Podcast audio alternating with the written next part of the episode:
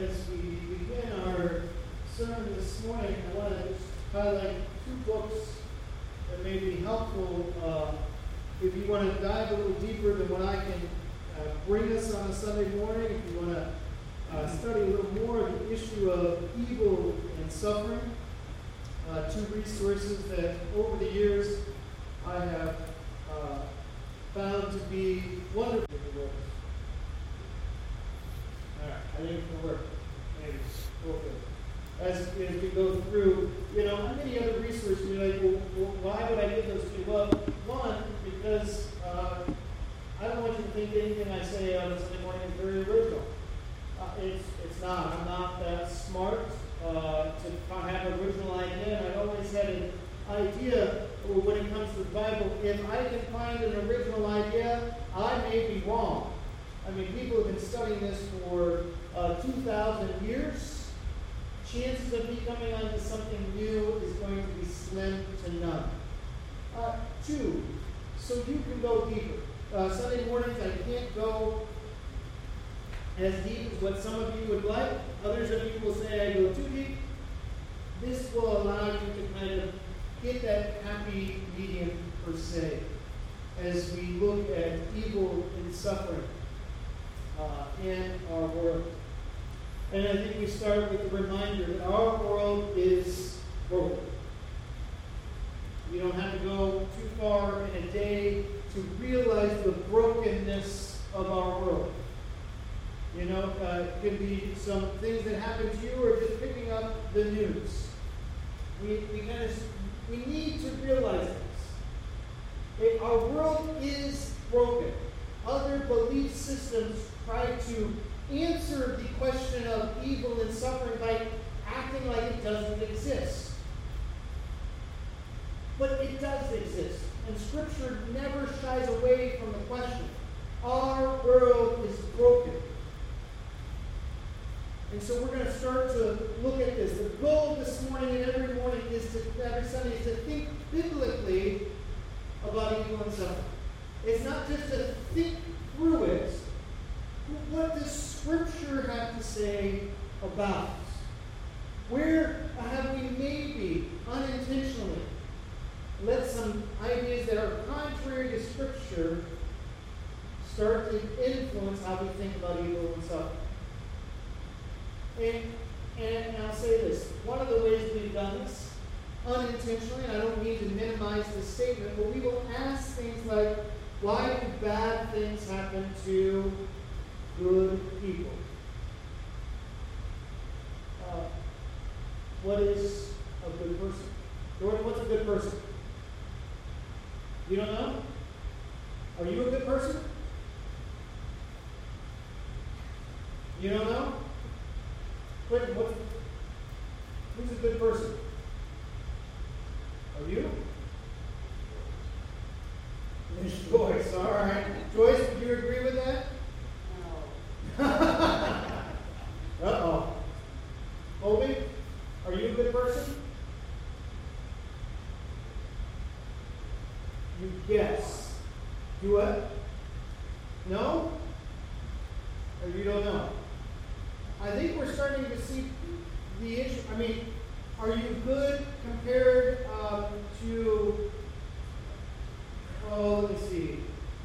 Uh, give me some bad villain that you know of. Someone who's done awful things.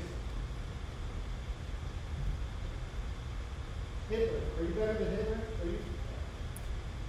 Probably.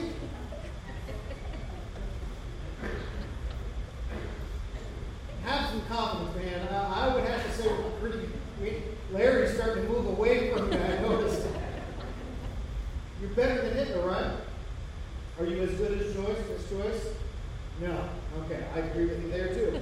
You know, that's part of our issue as we start to, to try to compare.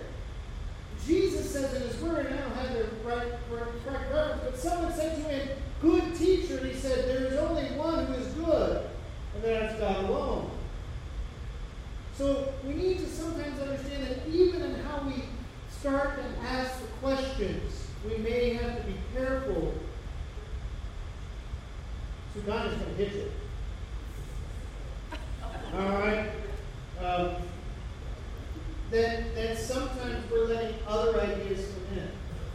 And so this morning, I want us to go back to the beginning. So turn with me to the very early pages of Scripture, the beginning of time as we know it, the beginning of the world as we know it. And we read these words, and you may have them memorized. In the beginning, God created the heavens and the earth. Now the earth was formless and empty. Darkness was over the surface of the deep, and the Spirit of God was hovering over the waters. God created all things. Everything. And we get a list of things. We get a list over the next uh, couple verses and into chapter 2 of the things God made, but we need to remember that this list isn't exhaustive. We don't read of every plant that was made, every animal that was made, or every created thing. Colossians chapter 1, verse 16 brings this truth to mind again. Reminds us of the fact that, that God created all things in Christ all things were created, things in heaven and on earth, visible and invisible. Whether thrones or powers or rulers or authorities, all things have been created through him and for him. All things, whether visible or invisible. The supernatural is created. That means our enemy. We call him Satan, which means a, a, a, the accuser. He is a created being. We must remember that. See, because sometimes in this debate of, of, of, evil and suffering, we get this idea, people will say, well, God is on one side and Satan is on the other side, as if they are equal. They are not. This isn't Star Wars, the Force, good versus evil. This is God, and everything else is below that we must remember that. And so we read that in the beginning God created. And, and after God creates, just follow along with me. He, he says each day that what he made was good. And on the sixth day, as he looked over everything that he had made, Genesis 1 31, when he took stock including you and I, he made the pronouncement that creation was very good. The goodness of God was seen in creation. The goodness of God was there. His glory was there. And so we must remember that that's how things were created. My first point, though, was we live in a broken world. We can't look out and say, this world is very good. Because that would minimize and demean people's experience. Think of, of the fact that we have kids that we will uh, give shoeboxes to, that that may be their only gift every year. You're not supposed to give toothpaste. Why? Because they eat it. Why? They don't know what toothpaste is we would say we have it better, but we can't maybe say they have it very good. This world is broken. This world is messed up. The Bible never uh, shies away from that fact. Many other systems do. They try to just remember that, well, you can find all goodness on earth. And friends, Scripture says not a chance. You can't find all goodness on earth because we do not live in the world as it was originally created. So that brings us kind of with the question well, why didn't God do something about that? Right? Why did God create a world that ended up broken, right? Well, we need this reminder from Deuteronomy 29 9. The secret things belong to the Lord our God, But the things revealed belong to us and our children forever, that we may follow all the words of this law. Deuteronomy at the outset, uh, as the nation of Israel is starting to figure out things, they're going to have questions like, well, how about this or that? And it's a reminder at the beginning, and it's a reminder for us the secret things, the things that have not been revealed, belong to God Himself. Very similar to we as parents kind of do very similar things. We don't teach kids everything to begin with. My Eliana does not know how she came into this world. Because that would totally make her question a whole lot more things. She knows she came from mom and inside mom's stomach. Good enough right now. Why? Because that now would give more thought and more, well, what about this? What about that? And I believe with what we see within Scripture is with evil and suffering, there are certain things that we cannot understand. Because we are created and God is not. But we have been revealed many things, and that's what belongs to us. And we may follow all the days the Lord's law. So, what are some things that have been revealed? That God created things good. That there was a time when everything was right in the world. Then we read in chapter 3 that Satan appears in God's good work. Just exists doesn't mean God's goodness doesn't exist. Now, there are some passages in Isaiah and Ezekiel that many people believe uh, give allusions and hints to Satan's fall. The reality is, is we know that because Satan is created, that he is below God. He is not an equal with God. That should maybe be an encouragement for some of us this day. I'm not saying let's go out and fight. Scripture makes it clear that the archangel Michael doesn't go picking a fight with Satan, Lucifer. That's not our job either. Our job, as uh, the book of James would say, submit ourselves to the Lord and then resist the devil, and he must flee. We don't know. Here's the secret things. We don't know how long Satan was in the garden. We, we see this sometimes in our Western view of, of Genesis 2 happens, and then the next day, Genesis 3. So, like on day 8, Genesis 3. We don't know that to be true. Uh, whether we like it or not, Scripture also reveals a day is like a thousand years, a thousand years are like a day. Figure it out. We don't know with certainty. We can't know. We're not meant to know. I know we live in a world where knowledge is supposed to be key, where you can find anything and everything out on your computer, your tablet, or your phone. Doesn't mean you will actually become wise. And there, in the garden, the created being, Satan, appears in God's Word. And he changes the minds of Adam and Eve. Who was at fault, you may ask? Was it Satan? Yes. Was it Eve? Is it just always the woman's fault? No. Is it just the man's fault? No. It's all of it. You know, time and time again, I've heard people in people who aren't just joking. I've heard many others who joke. And yes, if only the women would have just uh, submitted, this would work out. But here's the thing in verse 6 of Genesis 3, it says, She gave some of the fruit to her husband who was with her. At any point in time, Adam could have stopped the whole process. He didn't. And some would say, well, well if, if God is good, why doesn't He just take away all evil and suffering in the world? He, he would have to smite us all. Jordan would not exist. Dad didn't exist either, so you're not alone. You know, as soon as as soon as uh, Caden you mess up, poof, you're gone. And God could have done that. He could have exercised perfect justice, but Adam and Eve would cease to exist.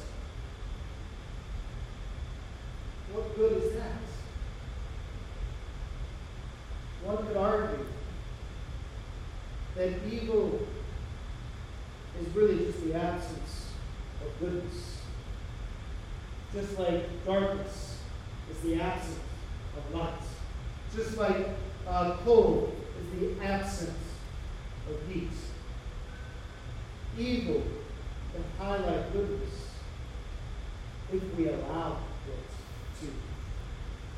God is still good, even though evil and suffering exist. As we continue on in, in Genesis 3, God makes some pronouncements. He starts to deal with the problem of evil. He talks the serpent into Satan himself. That from now on there's going to be a battle, there's going to be a struggle between the descendants of Eve and your descendants. And there's coming a time when you will strike the descendant's heel, but he will crush your head. The very first prophecy in all of Scripture, Genesis 3:15. We must never forget that. Then, in the brokenness that would come about in this world, he turns to Eve, the woman, and says, Now your pains in childbirth are going to be very severe. And to that, all women said, Thanks. That didn't mean there wasn't pain in the world. Don't, don't miss this. There's an element that pain is good. When you touch something that is hot, you ought to feel pain. Pain isn't evil necessarily. Just God said it's going to be harder now. He goes on to say to Adam, because you listened and ate, cursed is the ground because of you. Through painful toil you will eat food from it all the days of your life. It will produce thorns and thistles. It didn't mean that you know, farming in the back in the days of Adam and Eve was just where you just kind of throw something in the ground and poof. Wouldn't that be great, Bonnie and Art and Leland, if you could just throw seed and do nothing? And it was a great crop every year? God isn't saying that's the way it was before, just saying now, because of sin, it's going to be harder. Started boys, you know this, whether you know it or not. You know this. When you work out, does it hurt?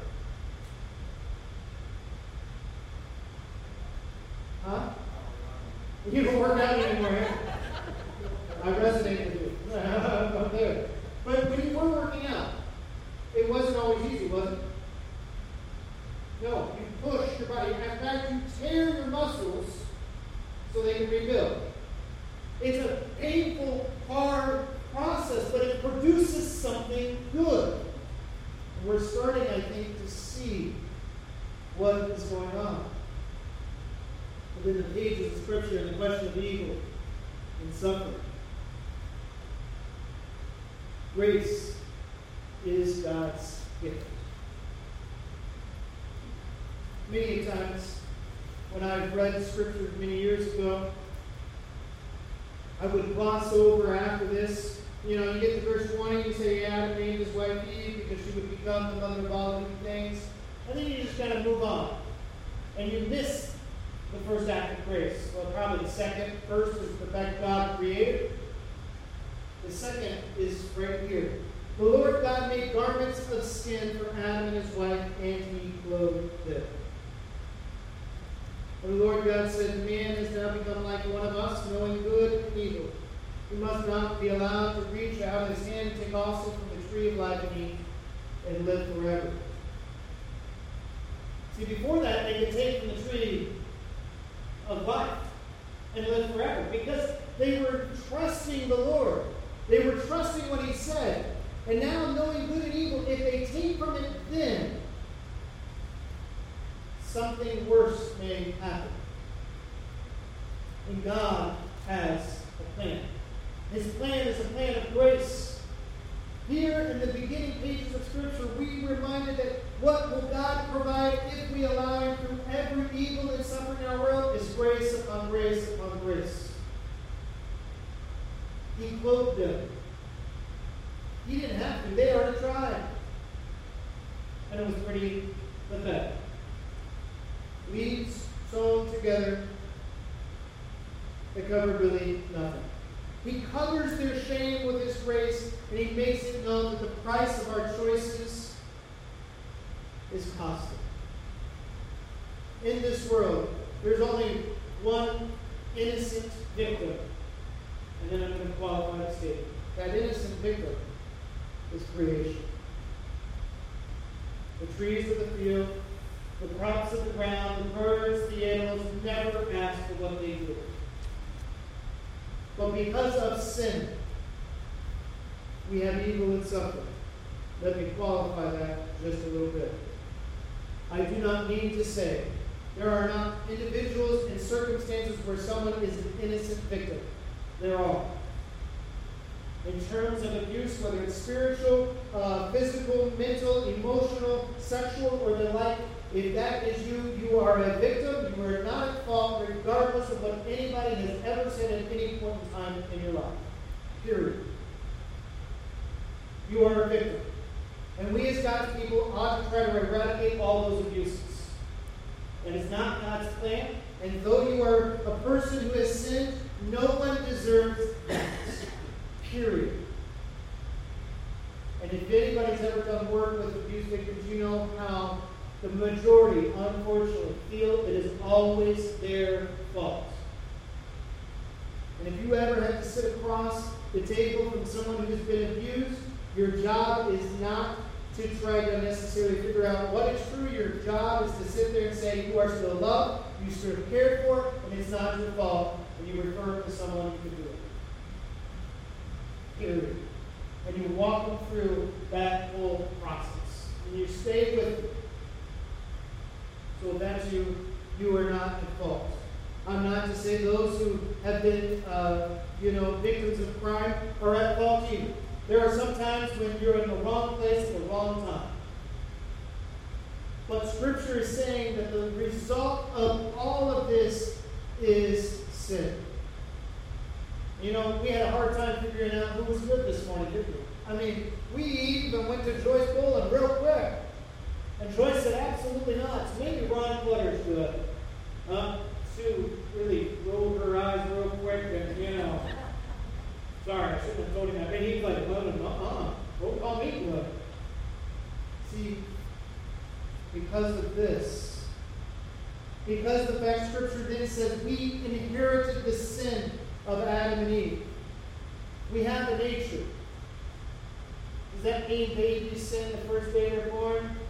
I'm not going to get into that. We believe there's an age of accountability. We believe Scripture says that babies that die too early are, are in glory. But sooner or later, they all sin, and they know it. Hayden, you know when you sin sometimes, don't you? Not pick on her. I haven't picked on mine this morning. Maya, you know you sin on occasion, right? And sometimes our sin is the direct result of our pain, as it was for Adam and Eve. Because sin always leaves a mark. However, Christ provides the ultimate freedom from our suffering and evil. Paul says, as sin entered the world by one man, so the curse was undone by one man. The promise of Genesis 3.15 is fulfilled in Christ. That's why uh, the movie The Passion of Christ by uh, Mel Gibson I remember um, when I watched this uh, in theaters uh, when it first came out. So I was at Cedarville in college when it came out. I went, and I remember uh, as it starts, it shows the Garden of Gethsemane. Okay? And, and you see Jesus praying there, and you see the serpent kind of uh, coming in and going all around. And Jesus finishes praying, and at that moment, his heel is against the next step. It hits the, the head of the serpent. And you kind of see him kind of go, Ooh. you know, like when you step on a pebble and it goes through your shoe and you kind of feel it. And the serpent kind of uh, dies at that point in time. I was the only one who laughed out loud that moment. And I just know I got a couple looks like, this isn't a funny movie. But see, I remember my Old Testament professor really making sure that uh, when we were Scripture, in the beginning of Scripture, that we saw this passage. And I thought, brilliant. No, if I could call him by his first name, I can't. But if I could, brilliant. Because he's tying the Garden of Gethsemane and what will come after that with the Garden of Eden. And, and the Garden of Gethsemane and the Garden of the Resurrection, too, becomes the key of the Garden of Revelation. Because Christ fulfills it. Paul says, because Christ overcame sin and death, the curse of evil and suffering isn't the last word. God's grace is. Paul says it elsewhere this way. But he said to me, as he was dealing with evil and suffering, he said a thorn in his side that he prayed at least three times. He says this in 2 Corinthians. He says, My grace is sufficient for you, for my power is made perfect in your weakness. Therefore, I will boast all the more gladly about my weakness, so that Christ's power may rest on me. What bad things happen? The halfway decent people? The Bible says sin.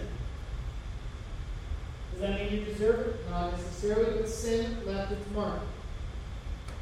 But our hope is just as it did in Genesis 3, just as it did at the cross of Christ, and as it will do again in Revelation, the grace of Christ overcomes sin. The power of great grace in your life is sufficient. So your job, my job, rest in God's grace. Is that easy? Absolutely not. Because when you're hurting, you want to fix right now. When Adam and Eve realized the consequences, I think they wanted to fix right now. I can hear them saying, but wait, wait, dude, can I get another try? I didn't mean to mess up. And God says, no, but somebody else will. Can you even imagine as you turn into the pages uh, of Genesis 4 that when Eve became pregnant and she gave birth to a son, the excitement of that? Because right in the midst of their brains, they're going, there was a promise given by God Himself that one of my kids is going to make all things right. Maybe it's this one. Cain. And then, then things don't end up, you know, going bad as quickly as maybe they thought. So then Abel is born. Can you imagine the excitement? One of these two may bring us back to that garden where they remember things. We know the story Cain kills Abel, and so their hearts are dashed. But then they have another, Seth. Ah, oh, maybe would be it. And we get genealogies that most of us will try to forget and try to pass over. But the genealogies throughout all of Scripture are reminding us of the promise of Genesis 3.15, where there's coming one who will conquer it. No wonder Matthew and Luke starts with the genealogy. As they say, this Jesus is that one. He conquers all things. So, your task, my task, rest in the grace of Christ. Listen to his voice. Let him lead us on paths of righteousness for his name's sake. And then, though we will have troubles in this world, we know his grace overcomes them all. We pray Father God, thank you for this time. As we go on into our worship this morning through singing of this song, Lord, we ask that you would help us to rest in your grace this day. Lord, if someone needs to come to experience the grace that is found only in Christ, that they would do so. They would just admit that, yeah, they messed up. They're broken. But you have come to make us whole. Not that we will never have troubles in this world, but by your grace we will overcome them, whether on earth or in glory with you. Lord, we seek you. We, know, we also submit that we won't get it all. We can't get it all. For we are created, and you are not. And so you are always higher than us. Your ways are always higher, and your thoughts are always higher. And so we learn to trust today, tomorrow, and each day until you come back again and you make all things new. And with that, we say, Praise the Lord. Praise God, for whom all blessings flow. We thank you for this time, and we pray this in Jesus' name. Amen. Will you uh, sing with us? Savior?